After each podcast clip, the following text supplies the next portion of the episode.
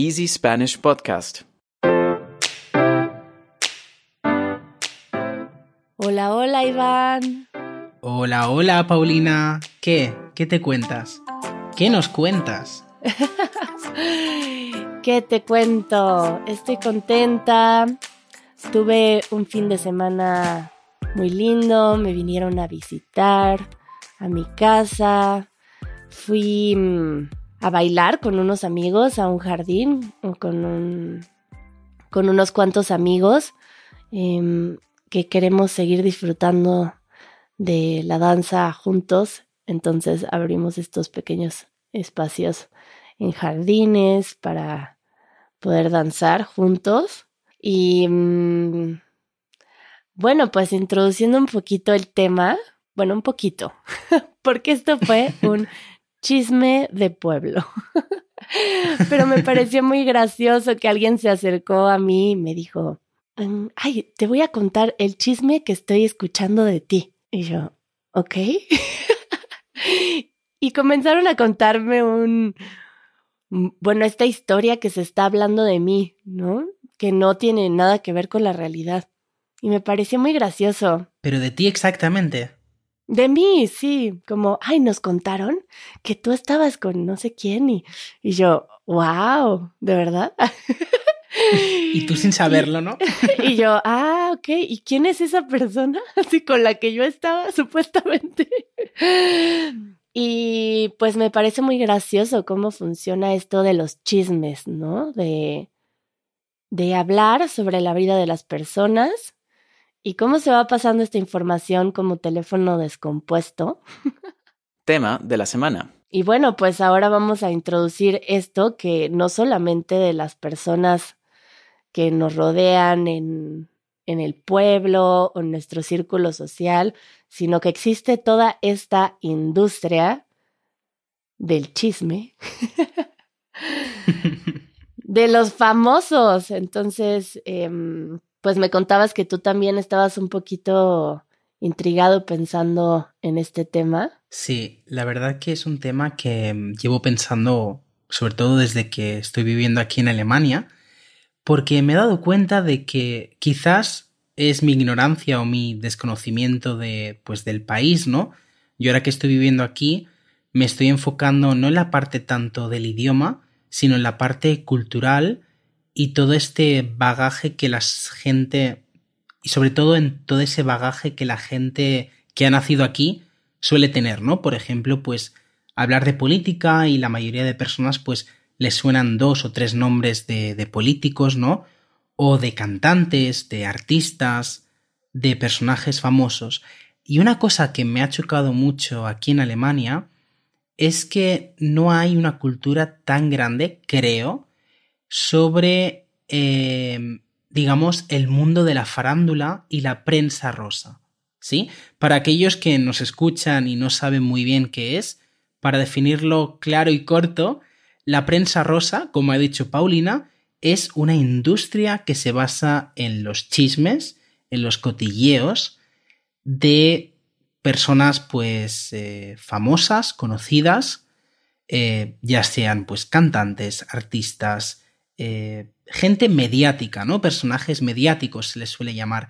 Y es algo que me ha chocado que aquí en Alemania no encuentro tanta tanta presencia de esta, de esta industria, de esta industria. Sí que encuentro pues revistas, ¿no? Que están en muchos supers y te sale pues alguien ahí en la portada y te pone, ah, lo último que ha hecho Pepita de los Palotes, ¿no? Y dices, bueno, y esa señora a mí que me importa, ¿no? Pero eh, creo que en España hay una cultura muy grande en torno a, la prensa rosa y a la farándula. Y por eso es un tema que me encantaría discutir contigo porque creo que España y México pues pueden tener muchas similitudes, pero me gustaría saber en este tema hasta qué punto se parecen nuestros países. Bueno, te diría que todo este mundo de los famosos es de gran influencia en en la cultura, en cómo se, se lleva la política, en las elecciones de la gente. Entonces, pues sí, no sé qué tanto esté involucrado en la política en España, el mundo de la farándula. pues creo que es una, una, situación bastante similar a la que comentas en México, ¿no? Ahora que, que, decías, ¿no? Pues hay políticos que se mezclan pues con artistas, ¿no? Eh, bueno, mezclan, ya sabes, que se juntan, ¿no? hay una expresión, ¿no? Dios los cría y ellos se juntan, no sé si, si la decís también en México, pero bueno, creo que son como mundos que viven un poco paralelamente, ¿no? Y se, se suelen como entender muy bien, ¿no? Y de hecho he estado pues haciendo un poco de trabajo de campo, llamémosle. Siempre había pensado que el tema de la prensa rosa había surgido pues como de la nada, ¿no? Y de pues cinco cotillas aburridos que empezaron pues a hablar de la vida de los demás. Pero he estado, he estado investigando y he descubierto que no, que el mundo de la prensa rosa tiene muchos años ya detrás. ¿Quieres que te cuente un pelín sobre ella? Sí, quiero saber de la historia, cuéntanos. En España, eh, el tema de la prensa rosa empezó a partir del año 1850. O sea, ya hace mucho tiempo, ¿no? Y se conocían pues como crónicas, ¿no? La gente que se dedicaba pues a hacer, em, bueno, a hablar de duelos, ¿no? Duelos entre caballeros y pues personas de a pie, ¿no? También se hablaba pues de adulterios, ¿no? De pues eh, alguien casado que se acostaba con otra persona, ¿no? También se hablaba pues de robos, de, mentiras y en general em, he leído que a medida que estos géneros ganaron pues eh, fama, ¿no? Y sobre todo pues se hicieron más conocidos en la población, la gente que se dedicaba a hacer estas crónicas tenían que adoptar seudónimos. Es decir, si yo me llamo Iván, pues no voy a escribir como Iván, sino que voy a escribir como Jorge Verde, ¿no? Y pues ese será mi nombre para, para escribir estas crónicas, ¿no? Lo cual me parece súper... Eh, no sé, me ha, me ha, como explotado la cabeza, ¿no? Porque em, me recuerda pues un poco al, al, a, este, a este poder que te da Internet ahora de ser anónimo de alguna manera, ¿no? Y gente que se dedica pues a, a investigar la vida de los demás, pues con Internet tienen este, este anonimato y creo que con las crónicas pues igual, ¿no? Tú quieres hablar de tu vecino, de tu vecina, no quieres que sepan quién eres, ¿no? Pero bueno, ese era como el inicio. Y luego en España, eh, concretamente, después de la Guerra Civil Española, empezaron a surgir algunas revistas que se dedicaban a, pues, a la prensa rosa, ¿no? Pues a hablar de lo que hace pues el cantante de turno, la bailarina de turno y el escritor pues más famoso de España, ¿no? Es decir, es decir, ellos pues se dedicaban simplemente a hablar de sus vidas. Y luego, a partir de los años 90, empezaron a surgir programas de televisión donde pues periodistas eh, hablaban pues directamente en televisión, en platos de televisión, sobre algunos pues personajes que ellos que ellos decidían, ¿no? Que eran pues em, lo bastante interesantes como para crear una audiencia. Y así, bueno, estos serían un poquito los inicios de, de la prensa rosa y, y de todo este mundo. Y entonces esto ha terminado en estos programas, como lo que platicábamos hace unos días, estos programas de televisión que llevan años y años y años contando la vida de artistas y pues haciendo toda una industria gigantesca de el chisme y la farándula. Y eh, me comentabas que en España también hay este tipo de programas que llevan tal vez 20 años al aire y que todo mundo los conoce y, y se sigue sosteniendo por 20 muchos años. Totalmente, son 20 años, algunos pues llevan 10, otros 20, como dices, ¿no? Gente que lleva pues toda la vida de su, o sea, toda su carrera periodística dedicándose a ese, a ese nicho, ¿no? A la prensa rosa y a la farándula. Y en España además hay como diferentes tipos, ¿no? Gente que solo se dedica pues a, hablar sobre la realeza, ¿no? En España. O gente que se dedica a ciertos famosos, ¿no? Hay como expertos de, de según qué familias. Es una cosa como muy, muy grotesca, ¿no? Porque es como, no sé, me hace gracia, pero a la vez me parece interesante que un género que se basa pues en conocer la vida de personas que ellos ni te conocen ni tú conoces personalmente, genere tanto dinero, ¿no? Y a la vez también me voy un poco a la parte más filosófica y me pregunto si es una si es como un reflejo de la sociedad que hay en España, ¿no? Es como es curioso, es curioso. Oye, yo quisiera saber si tienes recuerdos de tu infancia o cómo viviste esto de la farándula mientras crecías. Tal vez en tu familia, algo que me pudieras contar de cómo lo veías, porque también a mí me gustaría compartirte esto. Claro, claro. Además creo que has dado con, con como el punto clave, ¿no? A medida que vas creciendo, eh, cómo ha ido pues eh, teniendo una presencia esta, esta parte, digamos, bueno, una industria de, de la sociedad, ¿no? Y me hace gracia porque ahora lo pienso y sí que recuerdo, por ejemplo, pues eh, a mi madre, por ejemplo, ver algún programa del corazón, que también se les llama, ¿no? Eh, a mi tía también, o a mi abuela. Y de hecho hay un programa que lleva ya como unos 12 años en antena en España y es un programa que ahora mismo no estoy muy seguro de qué, de, de qué cantidad de programas hacen semanalmente, pero me acuerdo que cuando yo tenía unos 14, 15 años, no, hace 10 años, em, en sus inicios, digamos, hacían programas diarios de 3 y 4 horas. Yo recuerdo llegar del colegio, ¿no? Y directamente, pues en la tele, tú ponías la tele y te salía ese programa que llevaba ya quizás una hora y hasta las 8 de la noche no acababa el programa, ¿no? Y solo era pues hablar de, de, la vida de los demás, de qué ha hecho Pepito, qué ha hecho Pepita, wow. con vídeos, con imágenes, periodistas que llevaban quizás, no sé, cinco horas eh, acampando en casa de, pues, de la famosa de turno, ¿no? Para preguntarle que qué ha ocurrido con su marido, con su tío, con, con quien sea, ¿no? Entonces, yo de verdad lo pienso ahora y creo que es algo como muy presente. Y de hecho, en España, tú preguntas, pues, oye, ¿quién es esta, esta persona, no? Y la mayoría de personas te van a saber decir, ah, pues mira, eh, esta es una famosa o este es un famoso, ¿no? Es decir, no es un género que esté como, digamos, distanciado y apartado y que solo vea pues un círculo de la sociedad. No, creo que la verdad es algo que como Vox Populi, ¿no? O sea, es como algo muy muy conocido por todo el mundo y ahora, por ejemplo, con el tema de TikTok hay muchísimos vídeos, muchísimos memes que se dedican pues a rescatar vídeos de hace varios años pues de esta gente, ¿no?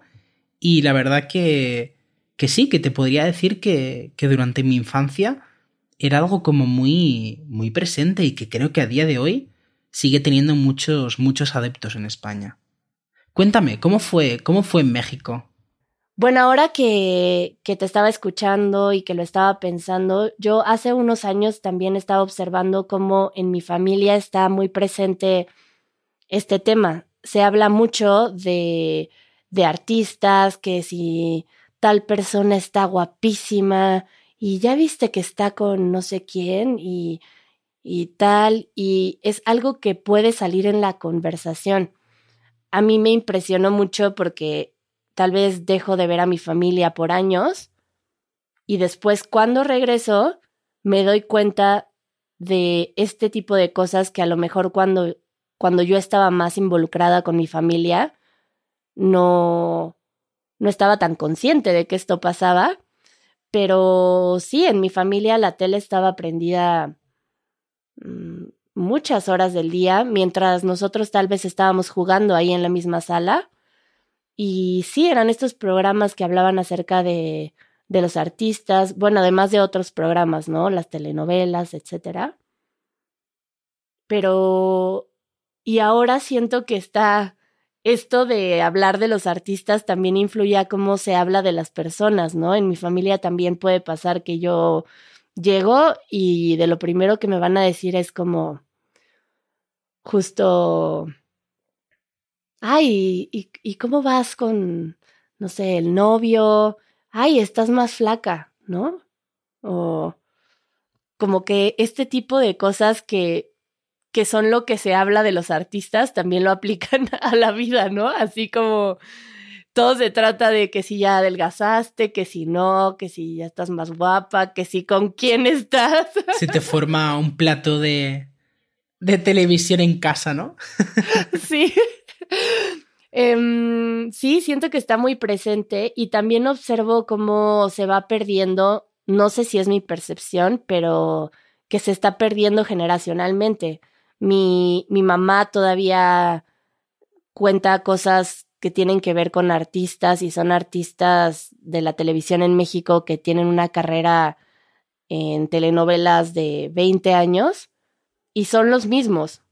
Y ellos los conocen muy bien, conocen los nombres y, y mi mamá a veces dice, ay, eh, ¿conoces a esta persona? ¿Se parece a...? Y yo no tengo ni idea de quién es esa persona de la cual me está hablando. Claro. de hecho, hicimos un video en, en el canal de YouTube de Easy Spanish que preguntábamos de las telenovelas. Sí, justo te quería preguntar sobre esto.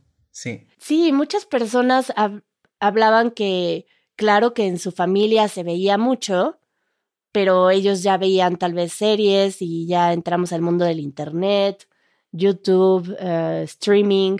Entonces... Sí, a mí de hecho en ese vídeo me sorprendió que mucha gente, lo que tú dices, ¿no? Que hablaba de, no, pero es que las telenovelas te dan como una imagen errónea de la vida, ¿no? O te dan una perspectiva ya antigua. Sí, claro que también, también las entrevistas, digamos que están hechas en un punto muy particular de la Ciudad de México. Em, le preguntamos pues no sé, a 20 personas acerca del tema, entonces no puede ser tan cercano que, que eso sea la realidad del país, porque depende mucho de la situación económica, de dónde viven, eh, de, de, a lo que tienen acceso. Em, entonces no creo que se pueda, digamos, diagnosticar esto por, por tan pocas entrevistas que hacemos, pero también me pareció curioso, porque lo puedo observar también en mí, por lo menos en, en algunas personas se puede ver esto, que, el, que está cambiando generacionalmente porque pues llegan series internacionales o ni siquiera series, ¿no? A lo mejor hay personas que pasan mucho más tiempo en el celular, en Instagram, en, y ya no es un, un entretenimiento principal la televisión. Exacto, yo creo que sí que hay un cambio, no creo que haya un declive, ni como que esté la prensa rosa esté perdiendo como su posición. Simplemente creo que hay un cambio en la manera en la que se consume, ¿no? Y por ejemplo, pues la figura de los influencers, ¿no? Muchísima gente, pues en cualquier plataforma sigue a X persona porque le gusta el contenido que publica, pero también estas personas comparten cosas de su vida, ¿no? y a la vez pues no, no deja de ser y a la vez no deja de ser una especie de prensa rosa. Sí que tú no estás acampando enfrente de su casa para ver lo que hace, lo que no hace, pero bueno, uno está pegado al teléfono 24/7 por si mm, el famoso, la famosa que te gusta, publica algo que, no sé. Y también otra cosa que has comentado, eh, me he acordado de que justo mucha gente que ve la, pues estos programas de, de farándula y de cotilleo se escudan o, o, simplemente justifican que les gusta verlo porque les da como compañía, ¿no? Y sobre todo para gente pues más mayor, ¿no? Digamos, gente a partir de los 65, 70, 80, mucha gente dice que, que les hace compañía porque de alguna forma están como en familia hablando de personas que conocen, entera, bueno, ellos simplemente mirando la televisión, ¿no? Pero en realidad hablan siempre pues de las mismas personas, tú sabes de lo que están hablando y de alguna forma te sientes como parte de esa, de esa conversación. Entonces es algo que también tiene la parte positiva, ¿no? Porque creo que también en España hay mucha gente mayor que se siente sola. Además, España es un país con mucha gente mayor. Y creo que estos programas de cotilleo, a pesar de que no me pueda gustar a mí personalmente, pues digamos, en lo que se basan, creo que también hay que defender que hay mucha audiencia que está agradecida, ¿no? De que existan y, no sé, de alguna forma, como todo en la vida, ¿no? Tiene su parte positiva y su parte negativa. Wow, está muy interesante eso que dices. Y mm, pues no pensaría tanto que positivo y negativo. Bueno, es, es interesante para tal vez algún tipo de proyecto social pensar en estas cosas para ver de qué manera se puede sustituir esta necesidad, ¿no? Em, de las personas mayores de, de compañía, etcétera. Pero sí, lo entiendo perfectamente. Te podría decir que yo a veces, cuando llevo mucho tiempo sola en mi casa, también pongo series o algo así para sentir como que hay algún ruido familiar por compañía. Y luego me doy cuenta, sí que realmente no estoy tan interesada, ¿no? es no únicamente como buscar esta compañía y a veces me doy cuenta y digo, ok, si necesitas ver a alguien, mejor háblale a un amigo. es hora de, de socializar, ¿no? Palabra de la semana. Me di cuenta también que mencionamos estas palabras que a lo mejor no son tan familiares para quienes están aprendiendo español. Entonces, pues podríamos mencionar algunas de las que dijimos y explicarlas un poco y pues tal vez algunas otras. Pues sí, me parece genial. Además, creo que el grupito de palabras que tenemos son bastante divertidas, ¿no? Por ejemplo, me di cuenta que mencionamos estas palabras chisme y chismosa, eh, eh, chismear ya cuando se utiliza como verbo y que también tú utilizas más el cotilleo, ¿no? Es algo que yo no escucho mucho aquí en México. Exacto, en España creo que se suele decir cotilleo para chisme, eh, cotilla para chismoso y cotillear para chismear. Es decir, chismear también se conoce en España pero optamos más por cotillear, ¿no? ¿Y qué sería, Paulina? Pues esto, chismear, cotillear. Pues hablar de. De tal vez temas que yo diría que son un poco. Em, que vienen mucho de lo que está bien y lo que está mal, ¿no? Como. como el chisme también viene de. de decir lo que la otra persona está haciendo, y creo que también viene muy ligado a esto del bien y el mal, que quieren decir cosas que, que hacen mal la gente, un poquito más, ¿no? Que lo positivo. No sé cómo lo veas tú, pero es pasar esta información personal de las personas de voz en voz y hablar de, de esto cuando no están presentes y no sé cuál sería la definición que tú tienes a la mano. sí, totalmente. Cotillear es básicamente pues intentar descubrir pues eh, lo que hacen los demás, ¿no? Y luego pues reunirte con un grupo de amigos y empezar a hablar sobre ellos, ¿no? Pues mira, ¿sabes que esta persona se ha teñido el cabello? ¿O sabes que esta persona mm, lo ha dejado con su pareja, ¿no? Sobre todo creo que lo que más vende son pues cotilleos de amorío, ¿no? Eh, sí que quería acabar con otra, bueno, de hecho dos palabras que he encontrado que son un poco antiguas, ya no se utilizan tanto, pero ¿tú conoces lo que es, Paulina, una alcahueta? Sí, la conozco. No sé si tengamos el mismo significado. A mí me hace pensar en esta persona que, no sé, tal vez tu tía que, que te protege para que no te, no te cachen tus papás que tal vez te saliste en la noche a ver a tu novio. Entonces, esa tía que miente por ti y te ayuda a esconderte, la llamamos alcahueta. Es la tía alcahueta. Ah, pues no tenía ni idea. ¿Qué es alcahuete? Mira, pues voy a usar tu mismo ejemplo, pero lo voy a modificar un poco, ¿no? Imagínate, pues tú tienes una tía y esa tía en España diríamos que es muy alcahueta cuando te, te diría, por ejemplo, ay, Paulina, ¿sabes qué? Conozco al hijo de la vecina de al lado y creo que haríais muy buena pareja, ¿no? Entonces, alcahueta, de hecho, es una figura de, de hace pues eh, varios, muchas décadas atrás, ¿no? Cuando se cerraban las relaciones entre familias, ¿no? Y la alcahueta era como la casamentera. Se encargaba de, de, de, cerrar esos matrimonios, ¿no? Entre, entre dos personas. Y de hecho, a día de hoy, alcahueta también es algo pues muy, muy cotilla, ¿no? Tiene relación con lo que estamos comentando. Y luego otra palabra que he descubierto que me encanta porque es una palabra que ya se entiende por el propio nombre, es un corre, ve y dile. ¿Corre, ve y dile? Exacto, un corre, ve y dile es alguien también cotilla.